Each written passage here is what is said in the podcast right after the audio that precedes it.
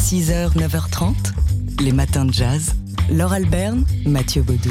Alors aujourd'hui, donc c'est le 110e anniversaire de la naissance de Django Reinhardt, celui qui a inventé la poudre, on l'entendait il y a quelques instants, et celui euh, qui a inventé un swing à la française, la musique de Django que depuis on a appelé le jazz manouche. Le jazz manouche, oui, qui a son père, son dieu, son euh, messie, Django Reinhardt, né il y a 110 ans. Et euh, cette musique euh, n'en finit plus hein, de, de déferler sur la France. Euh, elle est toujours très active, avec une, une scène toujours très présente. On en a la preuve à peu près euh, tout- Tout le tous, les, tous les jours de la semaine euh, sur cette antenne et dans les clubs de jazz. Une musique bien vivante qui attire beaucoup de, de guitaristes. C'est vrai que c'est un style assez flamboyant, euh, le, le jazz manouche. Et pour, bah, pour aider les musiciens en herbe à s'y frotter, c'est des fois un peu intimidant, le collectif Selmer 607, le groupe Selmer 607 qui pratique le jazz manouche, a créé son école en ligne, la Selmer 607 School.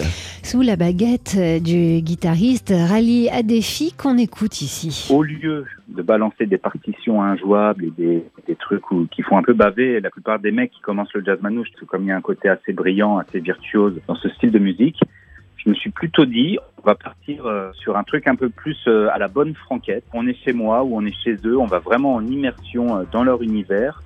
Et on va plus articuler ça autour euh, d'interviews, l'interview très perso. Et après, pour entrer dans le vif du sujet, euh, le chapitre avec les gammes, le chapitre avec les arpèges, avec l'harmonie, avec le rythme, c'est assez dense. Et, en gros, la vraie euh, priorité, c'est de comprendre un peu chaque gars d'où ils viennent et, surtout rentrer dans leur tête en fait. Voilà, donc on rentre dans leur tête et on rentre aussi dans leurs influences qui sont euh, diverses, du Brésil au Mali, en passant par le, blues ou le rock américain.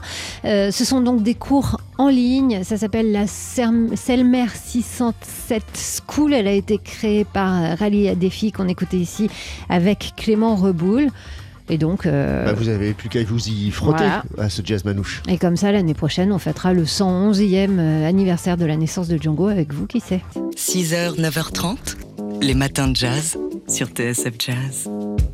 Aujourd'hui, 23 janvier, on célèbre le 110e anniversaire de la naissance de Django Reinhardt. Django Reinhardt, le père du jazz manouche, euh, qui euh, fait vivre euh, sa musique en- encore aujourd'hui. hein. encore aujourd'hui, le jazz manouche, euh, bah, vous l'entendez tous les jours sur notre antenne. Il vit encore aujourd'hui un peu partout dans les, dans les clubs de jazz. Et parmi euh, les gens qui font vivre toujours ce jazz manouche, il y a le groupe Selmer 607. Sébastien Gignot, Rocky Gresset, Adrien Moignard, Noé Reinhardt, Antoine Boyer et euh, Radi Alefi qui vient de créer, euh, en compagnie de Clément Reboul, l'école de la Selmer 607, ou de Selmer 607, le groupe. Une école de jazz manouche, donc en ligne. Alors, avant de plonger dans les enchaînements d'accords, dans les harmonies, dans les arpèges, les questions très Ce que techniques, proposent euh, ce que- déjà hein, des écoles en ligne. Euh, cette euh, Selmer 607 School vous propose d'entrer véritablement dans la tête des musiciens, dans leur imaginaire et donc dans leurs influences. Il nous parle notamment bah, de- des influences de Sébastien Gignot, Rocky Gresset, Adrien Moignard et Noé Reinhardt. On va apprendre qu'il a commencé la musique avec le violoncelle, qu'il a l'oreille absolue, qu'il a un parcours de, de musicien classique, jusqu'à ce qu'il tombe amoureux euh, vers ses 18 ans de la musique de Django. Et comme c'est un musicien très éclectique et ouvert, il s'est intéressé aux musiques de l'Est, les Balkans, la musique africaine. Euh, Moignard ou Rocky, c'est des mecs qui ont écouté euh, à mort George Benson, beaucoup de musique brésilienne. Il y a quelque chose de très connoté, euh, riche harmoniquement par rapport aux couleurs du Brésil. Et puis il y a un côté, euh, pour Moignard, très blues rock euh, par moment. Alors que Noé, lui, c'était plus les influences du vrai jazz à l'américaine. Rallye à défi qui, qui parlait au début donc de Sébastien Gignot, puis des autres musiciens qui se transforment en profs donc hein, à l'écran pour, pour, dispenser leurs cours de guitare manouche sur le site donc de la Selmer 607 School. Voilà une bonne façon de se rapprocher et de se confronter à la musique de Django, Django qui aurait eu 110 ans aujourd'hui. Et euh, qu'on célèbre à cette occasion sur TSF Jazz, notamment avec deux épisodes de l'excellente émission 59 rue des Archives. Et puis vous le savez, il y a une BD hein, qui sort qui s'intitule euh, Django Main de Feu. Ça sort demain chez Air Libre et on vous en reparlera dans la journée sur TSF Jazz. 6h, 9h30, les matins de jazz. Laure Alberne, Mathieu Baudou. Et en ce 23 janvier, on fête euh, l'anniversaire, le les 74 ans du vibraphoniste Gary Burton, euh, qui a marqué l'histoire du jazz en jouant aux côtés de Stan Getz, de George Shearing, Chick Corea, Keith Jarrett, Ahmad Jamal ou Astor Piazzolla, et euh, qui a fait du vibraphone un instrument soliste de premier plan, comme un possible accompagnateur d'un instrument mélodique comme la trompette ou le saxophone.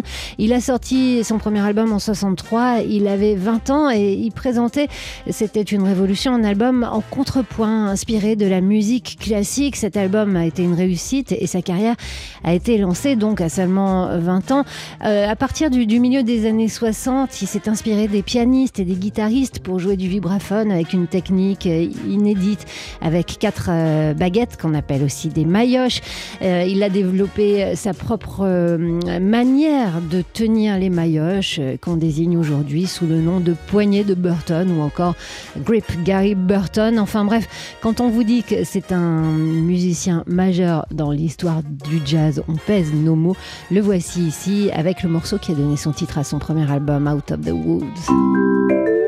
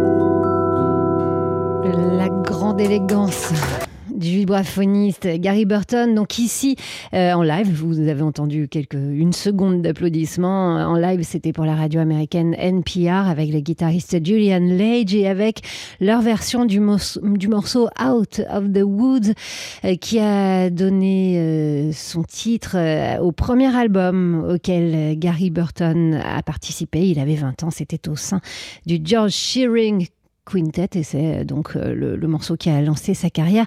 Gary Burton, né un 23 janvier 1943 et même s'il a pris euh, sa retraite il y a quelques années et donc si on parle moins de lui, ben on pense à lui et on lui souhaite un joyeux anniversaire. 6h, 9h30, les matins de jazz. Laure Alberne, Mathieu Baudou à la faveur de la, lecture de la presse nationale et internationale hier, on a découvert des chiffres assez stupéfiants concernant la situation des autochtones au Canada. les autochtones qui représentent euh, seulement 5% de la population canadienne, mais 30% de la population carcérale du pays.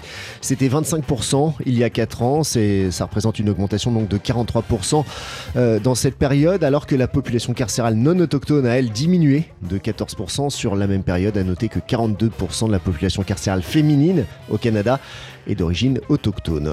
Et alors dans le même temps, on apprenait qu'aux États-Unis, un rapport remis au Congrès euh, précisait que la part des Afro-Américains parmi les sans-abri s'élevait aujourd'hui à 40% sur près de 568 000 sans-abri aux États-Unis.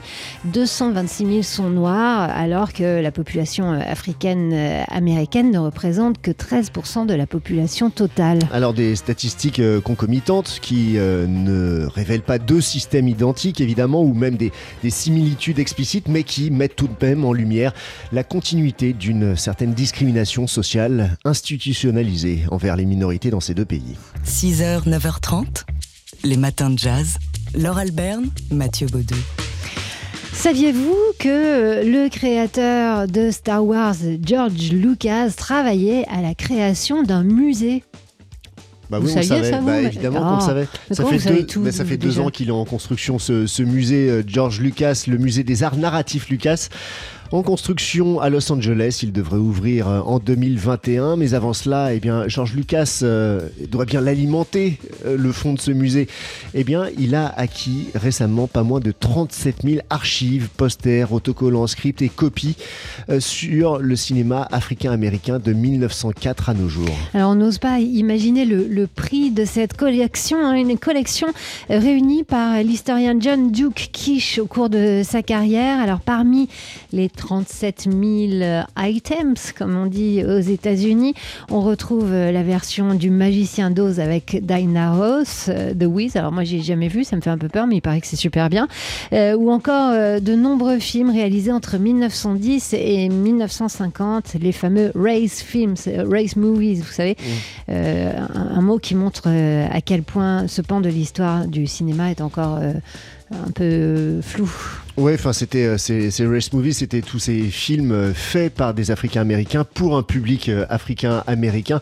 À ce propos, on vous renvoie quand même à cette série de, films hein, magnifiques, Pioneers of African American Cinema sur Netflix, toujours à voir en ce moment. Voilà, donc en attendant 2021 pour aller à Los Angeles voir ce musée créé par George Lucas. Les matins de jazz de l'œil à l'oreille. Et on parle euh, d'art ce matin, comme tous les jeudis, avec vous, Jean-Christophe Castelin, directeur du Journal des Arts. Alors aujourd'hui, Jean-Christophe, vous allez nous raconter une histoire rocambolesque de vol de tableau. Oui, rocambolesque, c'est effectivement le mot, parce que euh, cette histoire qui se passe à, Plaisance, dans une petite ville à côté de, Milan, en Italie, a vraiment des allures rocambolesques. Figurez-vous que le 10 décembre dernier, le jardinier du musée de la ville euh, se met à enlever quelques mauvaises herbes dans le parc du jardin et découvre par hasard une trappe.